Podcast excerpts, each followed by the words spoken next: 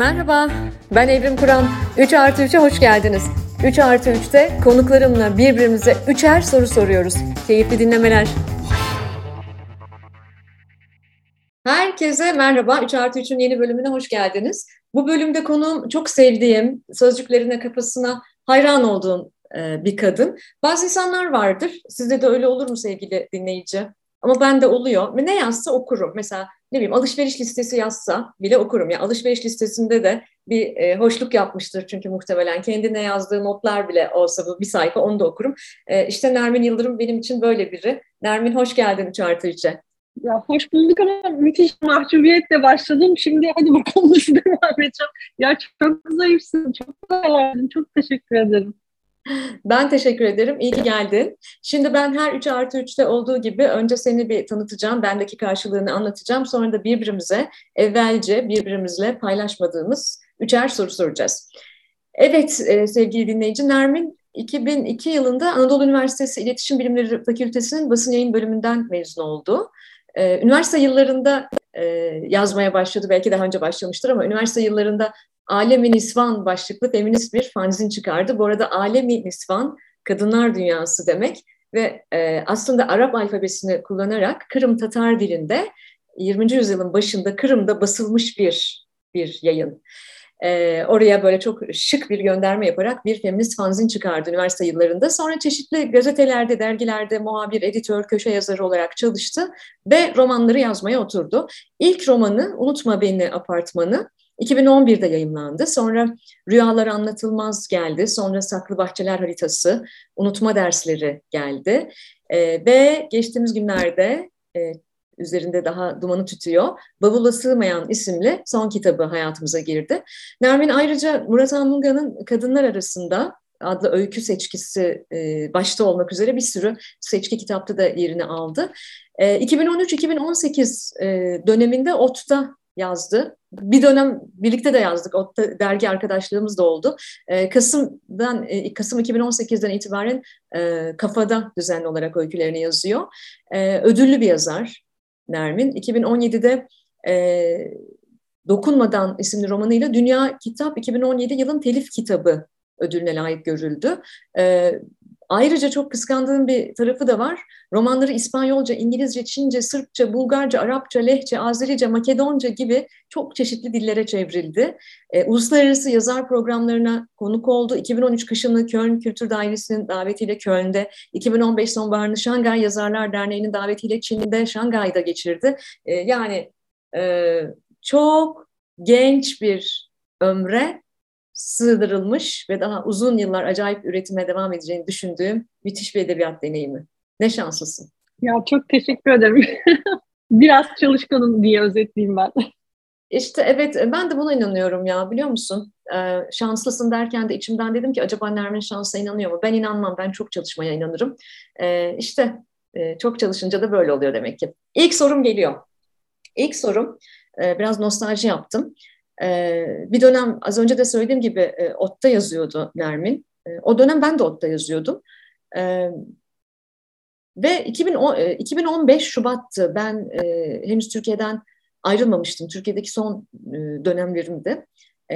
2015 Şubat sayısındaki bir yazısında şöyle bir şey yazdı. Ben de onu kestim ve duvarıma astım. Ya genelde bilmiyorum yani... Yazarlar başka yazarların yazdıklarını kesip duvarlarına asarlar mı? Ben asıyorum. Üstelik dergi arkadaşım da o yazıyı kesip duvarıma astım ve hala bugün sıkı takipçiler bilirler. Bunu zaman zaman referans veririm, bu yazıyı zaman zaman kendi yazılarımda da kullanırım. Şöyle yazdı. Hayatta kalma arzusu için bazen gel ağla diye uzatılmış bir omuz yeter. Gel ağla, gel dinlen, gel uyu, gel konuşalım, gel susalım. Bunu çok sevdim, bu sadeliği çok sevdim. Ve sana ilk sorum buradan geliyor. Senin gel ağla, gel dinlen, gel uyu, gel konuşalım, gel susalım diyenlerin kimler? Ya bunu mesela sadelik diye tanımlaman öncelikle çok hoşuma gitti. Çünkü aslında hani ben de tanıyacak olsam herhalde böyle derdim. Biz böyle hayat boyu iyi hissetmeyi, mutluluğu ya da işte adını her ne koyuyorsak hep böyle daha karmaşık şeylerde arıyoruz. Yani bazen kimi başarılarda arıyoruz, bazen kimi hedeflerde arıyoruz. Hani sanki böyle bir hayat var, bir yerlerde çok güzel bir hayat var Ama ona ulaşmak için bir şeyler yapmamız, böyle bir yere erişmemiz gerekiyormuş gibi bir mücadele, bir çaba içinde oluyoruz. Daha karmaşık bir şeyin peşinden koşuyoruz. Ve o hayat bir türlü gelmiyor bu arada. Belki de oraya ulaşamadan da göçüp gidiyoruz. Yani bizim beklediğimiz, uğruna çabaladığımız, adını her ne koyduysak işte o iyi olan, güzel olan, bir gün ulaşmak için çok çırpındığımız şey aslında çok yanı başımızdaki bir omuz bence her şeyden önce. Yani bir yerde huzurlu ve iyi hissetme hali. Kendimiz gibi olma ve buna rağmen de sevildiğimizi ya da benimsendiğimizi, kabul gördüğümüzü bilme hali. Bu da hiç o kadar karmaşık süreçlerden geçmeyen bir anlama, anlaşma hali. Buradan aslında benim soruma bağlayacağım ama neyse onu cepte tutayım şimdi. Benim yani dostlarım var, eski dostlarım var. Çünkü böyle dostlukta biraz şeye inanan biriyim ben.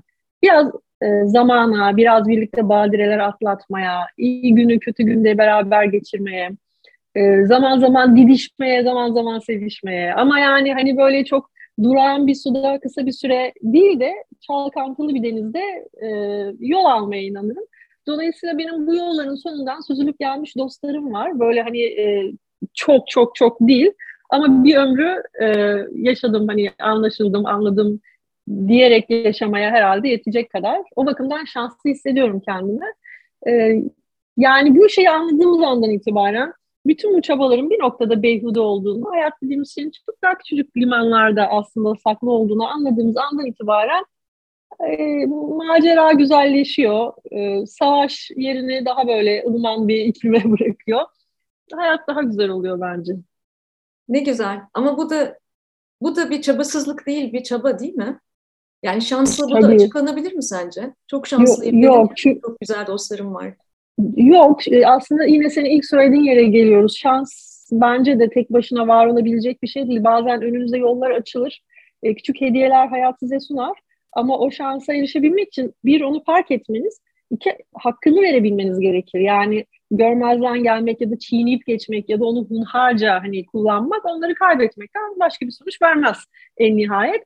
Dolayısıyla güzel bir şey bulduğunuzda, bunun adı dostsa mesela, hiç kimse mükemmel olmadığı için onu iyi ve kötü taraflarıyla, iyi günde kötü günde filan, yani hani o kendi yapısı içinde onun için bedeller ödeyerek, onun için biraz şekillenerek, köşeleri sivrilterek, yani dedim ya o dalgalı denizde çökmemeyi, yüzeyde kalmayı ama yanındakini de tutmayı, yani bazen sen onu yukarı kaldıracaksın, bazen o seni yukarı kaldıracak, böyle bir dengede durmayı becermek lazım. Bu şanslı değil, çok maharetli olmakla da değil ama çok istemekle açıklanabilir. Yani geçinmeye gönlünüzün olmasıyla açıklanabilir ve biraz kıymet bilmekle tabii.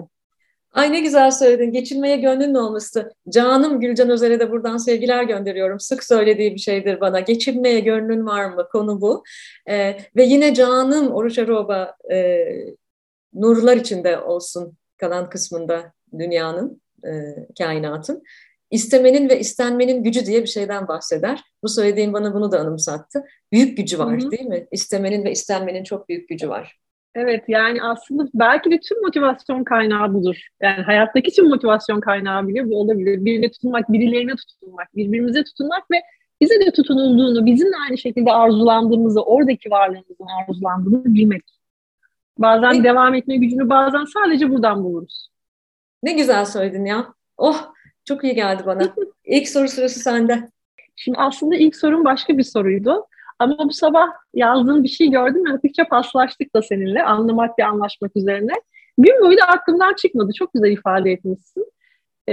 Bir görsel şey üzerinden aslında ben de şunları yarattı yazdıkların özellikle. Şimdi belki birazcık da sosyal medyanın da yardımıyla olabilir. Bu modern dünya içinde hepimizin bir görünür, daha önce de böyleydi ama şimdi biraz daha keskinleşti tabii. Bir görünürdeki benliklerimiz var. Bu biraz bizim marifetimizde, biraz da başkalarının istekleriyle, ihtiyaçlarıyla filan şekillenmiş bir benlik algısı bize dair. Muhtemelen daha köşeli, daha belki de şenlikli ya da tam tersi. Ama genellikle bizim özbenliğimizi çok bence tümüyle yansıtmıyor. Yani burada bir suçlu aramıyorum. Bizden de kaynaklanabilir, dışarıdan da kaynaklanabilir, dünyanın kendi akışından, akmakta olduğu yoldan da kaynaklanabilir. Böyle bizimle olmak istediğimiz kişi, bizimle göründüğümüz kişi, bizimle bizden beklenen, olmamız beklenen kişi arasındaki uçurumların gittikçe derinleştiği, o yarların böyle ürkütücü bir hal aldığı bir zamandayız bence. senin o nasıl göründüğün, o biçimle onun içinin gerçekten anlaşılabilip anlaşılamadığı üzerine yazdığın şeyler beni düşündürdü. Biraz da hem üzdü hem ürküttü. Bu kendimize ve birbirimize söylediğimiz yalanlar sonucunda sence günün sonunda anlamak ve anlaşmak imkansız bir yöne mi gidiyor? Ve biz buradan nasıl çıkarız? Bu uçurumların içinden biraz yani tırmanmanın ve birbirimizi bulmanın ve anlamanın sence yolu var mı? Varsa nerelerden geçer? Evet, çok güzel bir soru çünkü bir kere çok üzerinde düşündüğüm de bir soru. O yüzden bugün sabah sosyal medyada böyle bir şey paylaşmıştım. İşte yapay zeka insanların fotoğrafını alıyor ve onların kişiliklerini mi analiz ediyor, ne yapıyor artık bilmiyorum, algoritmalara mı bakıyor ve onlardan bir profil çıkarıyor ve şu aralar yüz binlerce insan bunları indiriyor ve bunları paylaşıyor falan. Ben de deneyeyim bakayım dedim. Bana böyle toplumun hep bana omzuma koyduğu apoletlerden bir görsel çıkardı yapay zeka. Sert sert uzaklara bakan ve böyle çok güçlü, demirleydi, tuttuğunu koparan, böyle höt dedimi oturtan, kodumu oturtan falan bir kadın. Dedim ki abiciğim o zaman yapay zeka da beni yanlış anlıyor. Çünkü burada benim de bir payım var. Tabii ki yapay zeka da durduk yere böyle yapmıyor ki. O da bir takım algoritmaları bir araya getiriyor. Kendimize söylediğimiz yalanlar ve başkalarına söylediğimiz yalanlar. Bu tabii ki bir savunma mekanizması benim gibi kadınlar için. Bir ayakta ve hayatta kalabilmek için bir savunma mekanizması. Ama sonra benim gibi 46 yaşına geldiğinde diyorsun ki inanın ben öyle biri değilim. Ya ben çok kırılgan biriyim. O kadar karıncaların sesini duyan biriyim ki, o kadar hassasım, o kadar inceliklerim var ki ben öyle bir demirleydi değilim diyorsun. Yani anlamak ve anlaşılmak ve anlatmak bunlarda da iki kişi gerekiyor en az. Yani oturup da dünyaya küsemezsin. Küsemezsin, bunlar beni anlamıyor. Yapay zeka anlamıyor, o beni anlamıyor, bu beni anlamıyor diye. Ben o yazıda şey demiştim yani, ya bu yapay zeka nereden biliyor ki beni? Benim elimi mi tuttu? Gözümün içine mi baktı? Bana çok sevdiğim bir şarkıyı niye sevdiğimi mi sordu? Yani başımı omzuna mı koydu? Bir şakama mı güldü? Benimle ne yaşadı ki? Ama aslında yapay zeka ile etrafındaki doğal zekalar arasında çok büyük bir fark yok şu anda. Değil mi? Hepsi aynı yerde. Aslında ürkütücü olan bu zaten. Ürkütücü olan bu. Çünkü yapay zeka öyle resmetmiş beni ama benim yani en yakınımdaki 10 kişiye de sorsam benimle ilgili ilk söyleyeceği şeyler çok cesurdur, tuttuğunu koparır, acayip işte kuvvetli kadındır falan olur. Bu makus bir talih olmak zorunda değil. Dolayısıyla bizim daha kırılgan olmamız, kalbimizi daha çok açmamız gerekebilir. Benim için de sosyal medya, bilhassa Instagram böyle bir kanal. Soyunduğum bir yer. Kendi kendime yazdıklarımı paylaştığım bir dijital günlük. O yüzden hani gene Fazıl Üstü'nün bir şeyini paylaşmıştım orada. Anlamak bir gezidir bir başkasının ülkesinde diyor. Bir dizesini paylaşmıştım. Yani bizim bir başkasının ülkesine girmeye niyetli olmamız gerekiyor tabii ki. Ama ülkemizde de bize serbestisi getirmemiz lazım belki de. Yani ben hani o kadar benim ülkeye girmesi için insanların o kadar kuvvetli vize süreçleri uyguluyor da olabilirim yani. Sen gönlün razı mı bahçeni, kapını açmaya, birlikte hayal kurmaya? Bu da var. O yüzden aslında tabii ki anlamak müthiş bir bahtiyarlık, Nazım'ın dediği gibi müthiş bir bahtiyarlık. Ve şuna çok inanıyorum, ben anlaşılmak istiyorum, çok istiyorum. Beni sevmekten çok anlasınlar istiyorum. Evet, biraz vize meselesi şey tabii, o vizeler zamanında niye konuldu? Boşuna konmamıştır. En başta anlattın aslında. Ama evet, belki de bazı şeyler de zaman içinde bir dönem çok ihtiyaç duyduğum bir şey. Bir süre sonra o kadar da elzem olmuyordur. Kendiliğinden o sınırlar çiziliyordur falan. Biraz zamanla belki işte evet şeyler yumuşayabilir, kurallar ya da sertleşebilir de tabii duruma göre. Evet, değişiyoruz. İnsanın kendini şöyle bir elden geçirmesi gerekir belki yani. Evet, hani evet, ben dediğim şey sonsuza kadar böyle mi kalacak, yoksa ben dediğim de bir yolculuk mu ve ben onu yaşadıkça biçimlendirmeye devam edecek miyim diye arada şöyle bir kendini de kontrol edebilir belki insan. Bunun mümkün olduğunu bilmek de olasılıklar evrenini açıyor ya sana. Mesela benim eskiden daha kalındı kırmızı çizgilerim. Daha kalındı. Şimdi ben onları hafiften bir incelttiğimi görüyorum ama hala çizgilerim var. Dolayısıyla bu da değişir, bu da dönüşür. Ve madem mevzu değişmek, dönüşmek, tam buradan ikinci sorumu soracağım sana. Bu ikinci sorum için de Saklı Bahçeler Haritası'ndan bir alıntı yapacağım. Orada yazdığım bir şey okuyacağım. Benim için çok önemli bir parça o. Benim notlarımda, işte biliyorsun yazarlar ne yapar? Yani her saniye, her an hakkına gelen her şeyi not alır, yazar. Orada her yerden notlar fışkırır ya. Ben başkalarının yazdıklarını da çok not alıyorum. Unutmamak için ve dönüp tekrar başvurmak için. Mesela bu biraz sonra okuyacağım şey benim kendimle ve dünyayla ilgili bir meseleme adres ettiği için önemli. Şöyle bir şey yazmıştım. Bir paragraf okuyacağım oradan. Sorum oradan gelecek. Bazıları başkalarının acısına uzaktan bakıp kederlenmekle iyi insan olunabileceğini sanıyor. Hatta sadece kendi iyiliğinin altını çizebilmek için üzüntüsünü ele güne duyurmaya çalışıyor. Oysa şunu iyice öğrendim ki vicdandan en çok söz edenler sadece başkalarının kurbanlarına üzülen katiller. Kabullenmek zor ama aslında başkalarının acısına bakarken insanda kederden ziyade hodbin hisler uyanıyor. Savaş gazilerine bakmak feci bir duyguyla tanıştırıyor insanı. Şükretme duygusu. Duyguların en ikiyüzlü, en sefil olanı. Haline şükretmelerin en rezilcesi başkalarının haliyle mukayese edilerek yapılanı.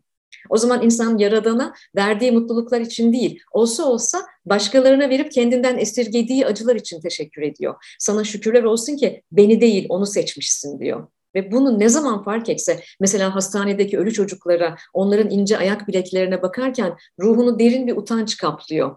Ama kendime kızmıyorum. Biliyorum ki insan dediğin melanetten ve iyilikten, alçaklıktan ve faziletten, zorbalıktan ve merhametten, korkaklıktan ve cesaretten, nefretten ve sevgiden kırılmış bir hamurdur. İyilik fıtratın mutlak kararı değil, ancak içimizdeki aydınlıkla karanlığın giriştiği savaşın ganimeti olabilir. Geçen mektubunda söylediğin gibi masumiyet çoktan terk ettiğimiz bir şehir. Sadece çocukların bildiği eski bir şiir. Muazzam, o kadar güzel bir paragraf. Çok sık okuyorum ben bunu kendime. Çünkü kendi iyiliğinin altını çizenlerden o kadar yoruldum ki Nermin. Bu yazdıkların bana tabii ki yalnız değilim dedirtiyor. Ve eminim yüz binlerce insana, on binlerce okura. Yanı sıra ben sürekli şükretme zorunluluğundan da yoruldum. Gerçekten yoruldum. Şimdi ben, sen tabii bunları yazalı zaman oldu. O yüzden şunu merak ediyorum. Şu anda da böyle misin? Fikrin, duygun değişti mi? Dönüştün mü? Neredesin bu hatta? Bence benzer bir yerdeyim. Yani şükürle ilgili olarak belki o kadar katı bir şey söyleyemem. Hani elindekilerin farkında olmak diye tefsir edebilirim. En fazla şükürden anladığını ve hani bunun memnuniyetini duymak. Ama biraz oradaki gibi düşünüyorum tabii. Yani bütün bunları bir mukayese üzerinden yaptığımızda biraz karanlık bir yere gidiyor hikaye. İyilik yapma meselesine gelince de bu aslında çok basit bir matematiği var bunun. Yani bir elin verdiğini diğerin elinin bilmemesi gibi. Ama şimdi mesela yaptığımız kimi iyilikleri de hani onu da böyle rasyonize edebiliyorum kafamda. Biraz da örnek teşkil etmesi açısından hani göstererek yapmak gibi bir şey de söz konusu. Mesela bir toplumsal felaketlerde falan bunu da anlayabiliyorum. Ama gündelik hayat içinde birilerine acımak, birilerine iyilik yapmak çok böyle yukarıdan aşağı, çok hiyerarşik bir şey. Yani gerçek bunun yerine dayanışmayı, yardımlaşmayı, paylaşmayı koyduğumuzda ama bu paylaşmak şöyle bir paylaşmak bile değil. Bendekini seninle paylaşıyorum değil. Zaten hayat aslında hani neyin bizde neyin başkalarında olduğunun o çerçevesi falan da çok aslında garip yani çok benimsemiş olmamıza rağmen çok saçma.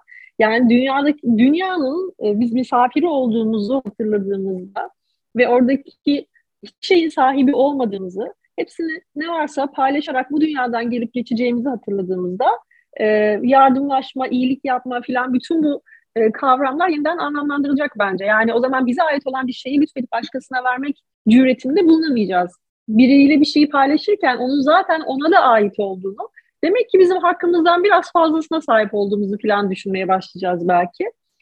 Yani aslında derin, uzun konular. Yani ama insanın kendini kendi iyiliğine ikna etmek için bu kadar çabalamasının sebebini anlıyorum. Hepimizde olan bir ihtiyaç bu. Çünkü aksi gerçekten dayanılır gibi değil. Yani biz hep kötülüğün dışarıda olduğunu ve başkaları tarafından yapıldığını düşünmek istiyoruz. Ama bir taraftan da şey de var yani bu kadar insanı kim kırdı, bu kadar insanın canını kim yaktı, hiç mi gerçekten derdimiz yok? Kurduğumuz ilişkilerde acaba farkında olmadan biz de birilerini incitiyor olabilir miyiz filan gibi soruları da biraz sormak lazım. Çünkü genelde cevaplar evet çıkıyor. Soru sormak da çalışkanların işi tabii. Soruyu da çalışkanlar soruyor. Zihinsel tembel olmayanlar, değil mi? Sevmek bir de çalışkanların işi. Evet, bir de biraz cesur da olmak lazım. Karşılaşılan şeye hazır olmak lazım. Yani hoşlanmayacağımız her soruyla, her sahici soruyla, hem de içimize doğru soruyorsak, hoşlanmayacağımız şeylerle karşılaşma ihtimalimiz olduğunu biliyoruz. Dolayısıyla bu cesareti taşımak lazım. Ama en nihayet insan kendi içinde çok kötü, çok karanlık bir şey bile görse, ki bizde hepimizde hepsinden var. Bu aslında benlik dediğimiz şeydir. Onun altını kazırsın, oradaki karayı görürsün ve sonra onunla baş etmek için ne yapman gerektiğini düşünmeye başlarsın. Bu zaten aslında çok temizleyen ve iç ferahlatan da bir yolculuk. Yani bazen de suçlu çıkmayı, bazen de kötü kişi, yani hikayenin kötü kahramanı benmişim demeyi de göze alarak oraya böyle kontrollü ve zamanı geldiğinde tabii yapılacak yolculuklar yapmaktan ve dediğim gibi bu konuda tembel olmayıp çalışkan davranmak, kaçınmamak lazım.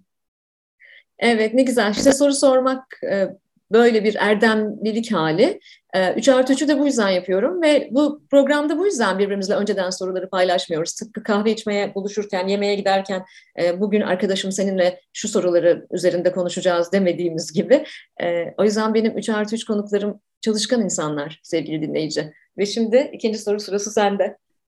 Açıkçası bu arada ürktüm de merak ettim de yani normalde de çok böyle her zaman sohbetlerde önden soruları falan görmüyoruz ama baştan sizden gelen soruları iki tarafta bilmeyecek. Yani böyle bir katı kural hem çok hoşuma gitti hem de şey gibi bir taraftan da evet buradayım hadi bakalım. Bu da bir cesaretçi oldu karşılıklı. Hoşuma yani küçük tatlı bir oyun gibi de geldi bana.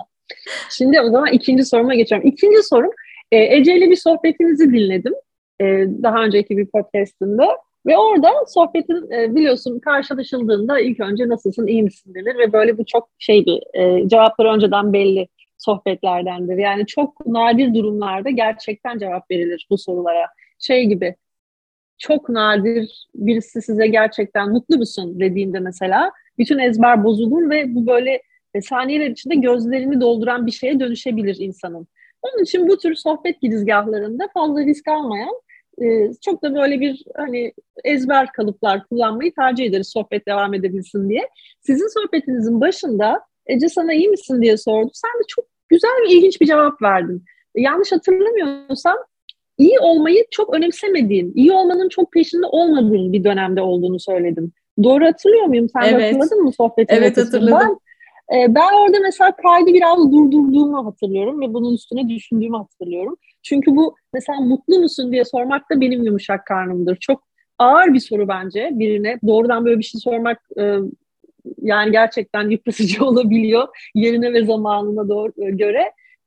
Yaptığım sohbetlerin sahiciliğini sorgulatması bir tarafa, işte kendimize bile sormaya korktuğumuz soruları böyle gün yüzüne çıkarması falan bir tarafa.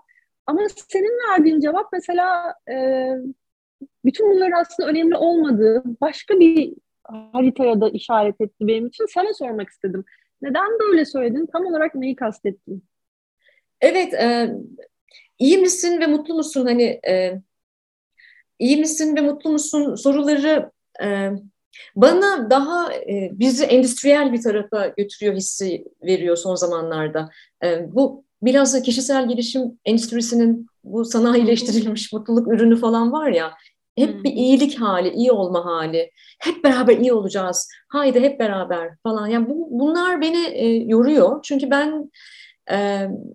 ben bizim hepimizin, tüm insanlığın gerçekten birbirimize görünmez iplerle bağlı olduğumuzu ve hepimizin birbirimizde sorumluluğu olduğunu ve iyilik tamam, mutluluk tamam ama öncelikle anlamlı bir hayat peşinde olmamız gerektiğini sanki düşünüyorum. En azından kendim için böyle. Yani yaptığım şeyler anlamlı bir bütüne hizmet ediyor mu? Dolayısıyla ben bugün, bu akşam dostlarımla buluştuğumda, keyifli bir kitap okuduğumda, güzel işte kahvemi sigaramı aldığımda falan o an anlık iyilik halleri yaşıyor olabilirim. Kendimi o an esenlikte hissedebilirim. Ama benim için bütünsellik daha önemli. Anlamlı bir hayat inşa ediyor muyum?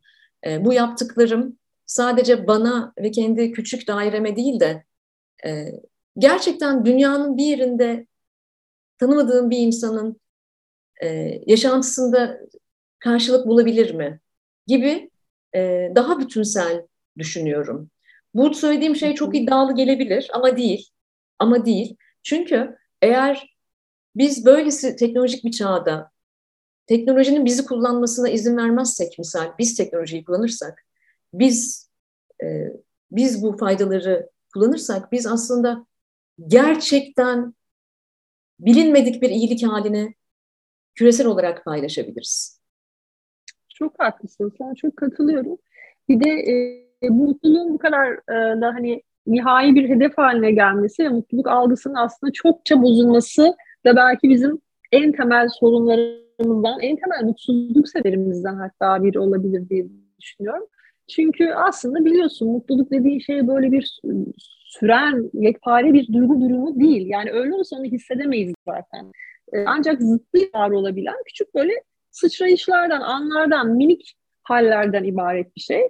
Hal böyleyken bu böyle değilmiş gibi yapıp mutluluğu yine sohbetin en başında konuştuğumuz şeye bir hedef olarak uğruna çokça mücadele verilmesi gereken bir hayat hedefi olarak bir yere koyup ona doğru koşarken müthiş yorulduğumuz ve mutsuz olduğumuz bir şeye dönüştürdüğümüzden evet neredeyse satın almak için türlü takla attığımız ama bir taraftan da çok komik bir şekilde tam da satın alınamayacak şeylerle ancak yaşanabilen garip bir duygu olduğunu da insan şimdi şey yapıyor yani düşünmeden edemiyor. Nasıl başladım, nasıl bitirdim cümleyi hiçbir fikrim yok. Şimdi tekrar oturup yazsak kesinlikle yanlış bir cümle oldu ama duyguların arkasındayım söylediklerimin. Yani o şey biliyor musun? Sen bunu anlatırken şöyle bir şey imajine ettim ben. Bir kediyle oynuyorsun, tamam mı? Elinde böyle bir çubuk var. Çubuğun ucunda bir ip sallanıyor. İpin ucunda bir tane oyuncak fare var. Ama kedinin onu yakalamasına da hiçbir zaman izin vermiyorsun. İşte biz o kedi gibi olduk bu endüstriyel mutluluk çağında. Evet, o yüzden mutsuz olmaya da hakkımız yok. Hemen depresyondayız. Evet, geldik 3+3'ün benim tarafımdaki 3. sorusuna. 3. soru bir vakitler İnce Aral'ın okuduğum bir söyleşisinde duyduğum bir ifadeden geliyor. İnce Aral o söyleşide şöyle demişti. Basit bir şey ama seviyorum bu yalınlığı. Hep kendimizi yazarız aslında.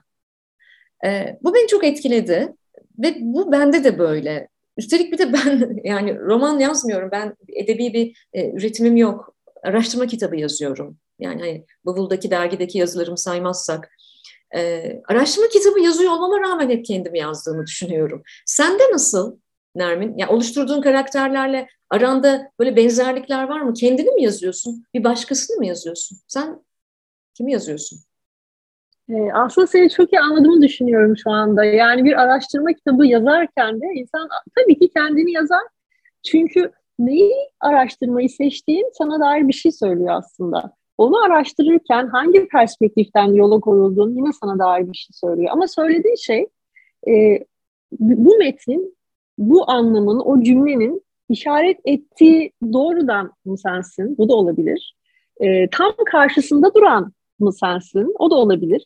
Yani onun etrafında bir yerdesin sen ama aynısı olmak zorunda değilsin. Zıttı bile olabilirsin ya da onun sadece bir parçasını taşıyabilirsin ya da ondan etkilenen dolayımlı olarak sen olabilirsin. Böyle bir karmaşık yapı. Ama en nihayetinde araştırdığın şeyle senin aranda doğrudan bir bağ olduğuna ben de bütün kalbimle inanırım.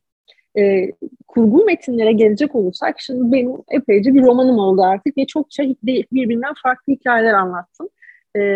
Yüzlerce de karakter kurdum öyle diyeyim. Bunların bir kısmı hayatta yani yanından bile geçmeyeceğim karakterlerdi. Bir kısmı benimle benzerlikler taşıyan karakterlerdi. Bir kısmı yani insan çünkü yazarken ilhamını hayattan alır biliyorsun. Yaşadığım, gördüğüm, duyduğum, okuduğum, izlediğim, dinlediğim bir sürü şeyden süzülüp gelmiş. Belki de farklı karakterlerin, farklı parçalarının bir araya gelmesiyle oluşmuş yeni karakterlerdi. Fakat bunların her birinin içinde ben de kendimi bulurum. O benim diyemem. Çünkü öyle hiçbir karakterim, doğrudan kendimi anlattığım hiçbir karakterim yok. Ama benden bazen küçük, bazen büyük, bazen zıttımı, bazen olduğum halimi, bazen merak ettiğim halimi, bazen olmak istediğim halimi. Bir biçimde benim benliğim etrafında dolanan o halleri barındıran kahramanlar yazdığımı düşünüyorum. Yani aşağı yukarı bütün yazarların da böyle yaptığını düşünüyorum. Ama işte bu doğrudan ilk anlamıyla hani kendinizi mi yazdınız diye tabii çok sorulu. Hayır, kendimi yazmadım. Ama yazdığım insanın benimle alakasız olduğunu da asla savunamam. Diğer yazarlar için de dediğim gibi aşağı yukarı böyle olduğuna inanırım. Çok böyle fantastik, gerçek hayatla, yaşadığımız realiteyle hiç ilgisi olmayan bir dünya bile kuracak olsak o rüyanın içinde de biz varızdır. Çünkü o rüyayı biz görmüşüzdür. Neden böyle bir rüyayı görme ihtiyacı duyduğumuzu kendimizi sormaya başladığımız andan itibaren yine o gerçeküstü şeyin içindeki parçalarımıza yavaş yavaş temas ederiz aslında. Böyle olduğuna inanıyorum ben kendi adıma da. Harika, harika. Buna ben de çok inanıyorum. Ne kadar kurgu da olsa mutlaka insan kendinden yola çıkarak bazı yolları yürüyor. Bir de tabii neden yazdığınız sorusu da burada biraz gündeme gelir. Mesela ben hep şey derim, ben de çok bildiğim için, yani arkadaşlar o kadar çok biliyorum ki bir yazımda size anlatmak istiyorum gibi bir şeyle hiç yazmadım. Aksine hiç bilmediğim için hep yazdım. Yani çok çocuk yaşlarda yazmaya başlamış biriyim ben ve bir oyun, bir ihtiyaç nedeniyle belki de ilk defa yazdım. Yani kendi arkadaşlarımı kurdum yazarak bir nevi diyebiliriz. Büyüdükçe de bu böyle devam etti.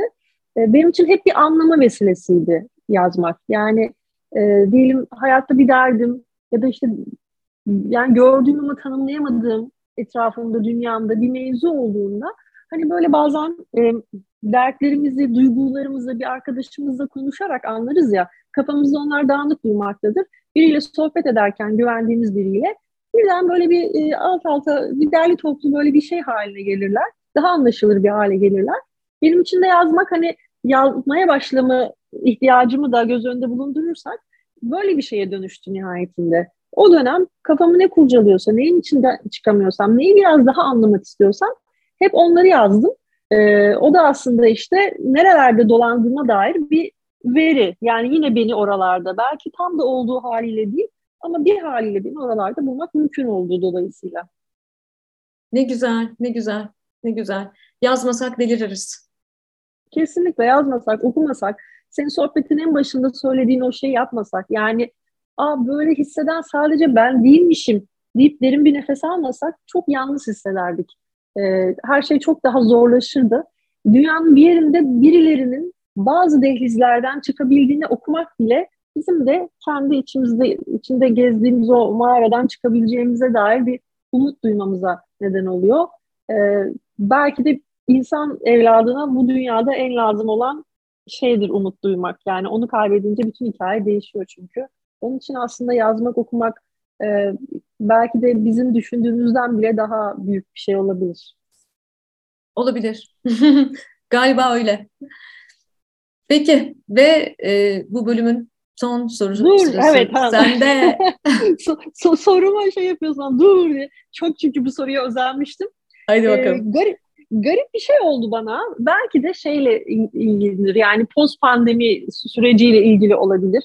Bilmiyorum, sen de öyle hissediyor musun? Ben bildiğim dünyanın tümüyle böyle iskambil kağıtlarından yapılmış bir ev gibi çat çat üstüme çöktüğünü hissediyorum. Bildiğim her şeyin değiştiğini hissediyorum son zamanlarda. Böyle büyük bir şeyden, tek başına bir meseleden, şahsi bir sorundan falan bahsetmiyorum ama bazı şeyleri tanımakta, hatırlamakta, eski anlamlandırdığım yerlere koymakta zorlanıyorum. İnsan ilişkileri, işte ekonomi, yani adalet falan gibi zaten üstümüze gelen sağlık problemleri gibi böyle bir pandemi mevzular varken bunun içinde ya her şey değişiyor ve ben eskisi kadar orayı anlayamıyorum galiba diye düşünüyorum. Bir dönem bunun işte pandemi süreciyle ilgili olduğunu düşünmüştüm. Şimdi birden bir süre önce aklıma bir şey geldi. Belki de öyle değil. Belki de sadece yaşlanıyorum. Belki de dünya evet değişiyor çünkü kuşaklar, yani yeni kuşaklar yeni anlamlar üretiyorlar. İşte bu mega teknolojilerle bir şeylerin yaşanma biçimleri değişiyor. Bizim kuşağımızda bunun içine doğmadığımız için, bunu sonradan öğrenip bir yerinden böyle tutunmaya çalıştığımız için daha gençlerden biraz daha fazla efor sarf ederek onun bir parçası olmayı becerebiliyor. Şimdi senin de tam da aslında uzmanı olduğun alanlardan gerçekten vereceğin cevabı çok merak ederek soruyorum. Bir yandan yaşlanmaktan bahsediyorum ama bir yandan yaşımız hala genç. Dolayısıyla hala dünyanın tam ortasında olmamız, böyle onu sıkı sıkı tutunmamız gereken zamanlar. Evrim, boomerlıktan kaçış var mı? Boomer olmamak için ben ve benim kuşağım ne yapmalıyız? Bize ne öneriyorsun? Kimileri doğuştan boomer'dır. Ben bunun gerçekten fizik yaşımızla çok alakalı olduğunu düşünmüyorum. Hep de bunu anlatıyorum. Yani kimileri içinde birkaç kuşağı birden barındırabilir. Bu ne kadar öğrenmeye teşne olduğunla da alakalı bir durum tabii ki. Hani belki de bilgelik dedikleri şey oradan geliyor. Çocuk bilgelerle tanışmaz mıyız mesela? 11, 12, tabii, 15 yaşındadır da ne kadar bilgedir. Böyle bilmiş değil ama bilge. Bu biraz öğrenmeye teşne olmakla, hayattaki öğrenme iştahının bir türlü tatmin olmamasıyla alakalı da bir durum. Ama senin bahsettiğin şey, biraz daha başka bir perspektiften ele almak isterim. Senin bahsettiğin şeyi, durumu, kuşak mevzuyla açıklamazdım Nermin. Şöyle açıklardım. Hayatımızda kasisler var bence. Hepimizin hayatında kasisler var. Belli kasislerden geçiyoruz. Kadınlara gelecek olursak, kadınlarda bir 40'lı yaş kasisi var. Ve bizlerin kasisleri, mesela sen benden 4 yaş küçüksün. Senin kasisin de tam pandemiye denk gelmiş. Doğru, evet. Değil mi? Dolayısıyla pandemi olmasaydı da mandemi olacaktı belki. Yani dışarıdaki faktör ne olursa olsun senin iskambil kağıtlarını yeniden karacağın bir dönem olacaktı. Pandemi bunu belki de daha somut verilerle ortaya koymuş olabilir. Hızlandırmış olabilir. Bayağı ileri sarmış olabilir. Kesinlikle doğru söylüyorsun. Bu söylediğin bir vaka. Böyle bir durum zaten var. Yani bir 40'lı yaşlarla birlikte gelen dünyayı yeniden ve başka bir gözlükten anlamlandırma ihtiyacı ve hissi gerçekten de dediğin gibi duyduğum bir şey ve bunu çok pozitif bir yerden söylüyorum. Bence bu harika bir şey bir yandan, yani her şey daha iyi oluyor bir haliyle. Bence ama de, benim söylediğim kadın erkek genç yaşlı demeyeyim ama yine belki kendi, tabii benim çevrem sonuçta aşağı yukarı benim kuşamdan insanlardan oluşuyor.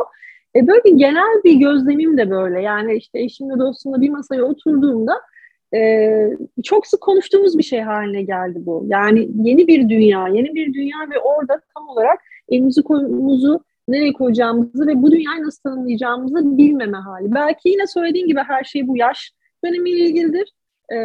Ya da onun dışında fazlaca değişen ve çok hızla değişen bu hayatın içinde biz eski hızımızla hareket etmekte zorlanıyor olabilir miyiz acaba? Çünkü hız mefhumu da tümüyle baştan tanımlanmış durumda. Tabii, neden? Bir de biliyor musun, gene oradaki kasisle ilgisini şöyle kuruyorum. Hani kadın olsun erkek olsun. Erkeklerde biraz daha o yaş aralığı, hani bir kuşak araştırmacısı olarak söyleyeyim, biraz daha farklı seyredebiliyor ama o kasislerde adapte olmamız gereken temel bir değişikliği gördüğümüz zaman, eğer biz o ana kadar bilgiden ve deneyimden oluşan bir fil dişi kuledeysek, ki olabiliyoruz. Çünkü ben bir sürü roman yazdım, ben bir sürü araştırma yaptım, ben bu alanda çok çalıştım, yayıncılıkta şunları yaptım, bilimde şunu yaptım, iş dünyasında bunları yaptım, sanatta şunları ürettim. Ama birdenbire bağlam o kadar hızlı değişmeye başlıyor ki sistem bize şunu söylüyor: şimdi bir kasisle karşılaştın. Bu kasiste ya evrileceksin ve dönüşeceksin ve sen eğer evrilmeyi ve dönüşmeyi kabul ediyorsan makas açılacak. Yolculuğun bugüne kadar eşlikçileriyle senin hayatında. Buna var mısın diyor bence hayat bize. Ya ne güzel bir şey söylüyorsun. Hayat böyle bir tarafıyla hep ürkütücü ama böyle olması iyi, bizi zinde tutuyor. Arada korkmak iyidir biliyorsun. Bir yanıyla da ne kadar maceralı bir şey. Böyle hiç arkana yaslanmana izin vermiyor. Tembeller için kötü haber. Ama bir yandan da hep seni böyle gerçekten hayatta tutacak olan o adrenalini ve keşif arzusunu, hatta ihtiyacını da önüne koyuyor. Yani yaşadığımız sürece, eğer buna niyetimiz varsa, böyle yaşadığımızı hissetmemiz için önümüzde bütün anahtarlar mevcut yani. Ama tabii bu anahtarı alıp kapıya doğru yürüme, yine bak başa dönüyoruz, cesareti bulana. Bazen korkunç bile olsa bu yolculuktan korkmayanlar. Bana çok şey veriyor, bana büyük bir iştah. Mesela anlattığın şey bir yandan ürkütürken bir yandan da müthiş bir yaşama iştah veriyor bana. Bana da öyle. O yüzden şu anda Türkiye'nin ve dünyanın karşı karşıya olduğu bütün meydan okuyuşlara rağmen ben zaman zaman düştüğüm karamsarlık kuyularına rağmen bir o kadar da heyecanlıyım. Çünkü meraklıyım, merak ediyorum. Ve sevmek merak edenlerin, çalışkanların işi. O yüzden tembeller için kötü haber gerçekten. Gerçekten öyle. Vay, ne güzel bir sohbet oldu. Ya çok kafa açıcı bir sohbet oldu. Ama gerçekten de senden duymak istediğim şeyler vardı. Yani ne güzel de bir vesile oldu. Çok teşekkür ederim bu güzel davetin için. Tam da doğru zamanda bu sohbeti yapmışız. Bilirsin böyle hayatta her şeyin zamanı vardır ya. Yani daha önce istersin, daha sonra istersin falan filan. Ama aslında mesela belki de tam bunları konuşmamız gereken zaman, birbirimizden duymamız gereken zaman, işte bizi dinleyenlerin de belki duyması gereken zaman bu zaman mıdır acaba diye düşünüyorum. Öyle hissediyorum şu anda. Çok teşekkür ederim bu güzel sohbet için. Ben de öyle hissediyorum. Dinleyici de şahane yorumlarıyla, duygusunu paylaşma cesaretiyle beni 72 bölümdür hiç yalnız bırakmıyor, konuklarımı da. Ve genelde şu geri bildirimi veriyorlar. O soruları biz de kendimize sorduk. O sorularla ilgili biz de şöyle düşündük ve tam da şu anda benim bu yayını dinlemem lazımdı gibi yorumlar geldikçe bir kez daha inanıyorum ki hayatta rastlantılar yok, tesadüf yok, tevafuk var. Olması gerektiği zamanda, duymamız gerektiği zamanda, söylememiz gerektiği zamanda, yazmamız gerektiği zamanda yazıyoruz, duyuyoruz, söylüyoruz. Yayını bitirirken 1,5 ay kadar önce yaşadığım ve senin de bilmeden paydaşı olduğun minik bir duygusal deneyimimi söylemek istiyorum. Bunu yazmıştım da okuyanlar olmuştur. Bir süre önce kalbim kırıldı. Ve o kalbimin kırıldığı an, bazen kalbimin kırılma sesini duyduğum an aklıma bir yazı ve bir şarkı aynı anda geliyor. O kalbimin kırıldığı an senin ev kitabında yazdığın 3 tane cümle geldi aklıma. Bu arada kitap da yanımda yöremde değildi yani. Mobil bir haldeydim. Şöyle yazmıştım. Asıl söylemek istediğim bu değildi. Ayağım acıyordu ama en çok acıyan yerim ayağım değildi. Ne var ki en çok acıyan yerlerden bahsetmek öyle kolay olmuyor diye yazmıştım. Sonra benim aklıma bu 3 cümlem geldi. Bu 3 cümlenin arka fonunda da sevgili Şebnem Ferah'ın "Kıramazsın zaten üstümden geçtiler kalbimin" şarkısı çalıyordu. Bunu seninle paylaşmak istedim. Yani senin bir vakitler bir yerde yazdığın cümleler, birilerinin yaptığı besteler, verdikleri sesler bence evrende yankılanıyor ve bu muazzam bir şey. İyi ki yazıyorsun. Sana çok teşekkür ederim. Ben çok teşekkür ederim. Duygulandırdın beni bak sohbetin sonunda. Ya işte bütün bu birbirimize sesleniyoruz. Bu verdiğimiz omuzlar, bu seslenmelerimiz falan en nihayet şunu söylüyor bize ve çok güzel bir şey söylüyor. Bu sohbette iyi ki yaptık çünkü yine bize bunu söyledi. Yalnız değiliz. Yani yaşasın, yaşasın yalnız değiliz. Yaşasın. İyi ki geldin Nermin. Görüşmek üzere. Çok sevgiler. Görüşmek üzere.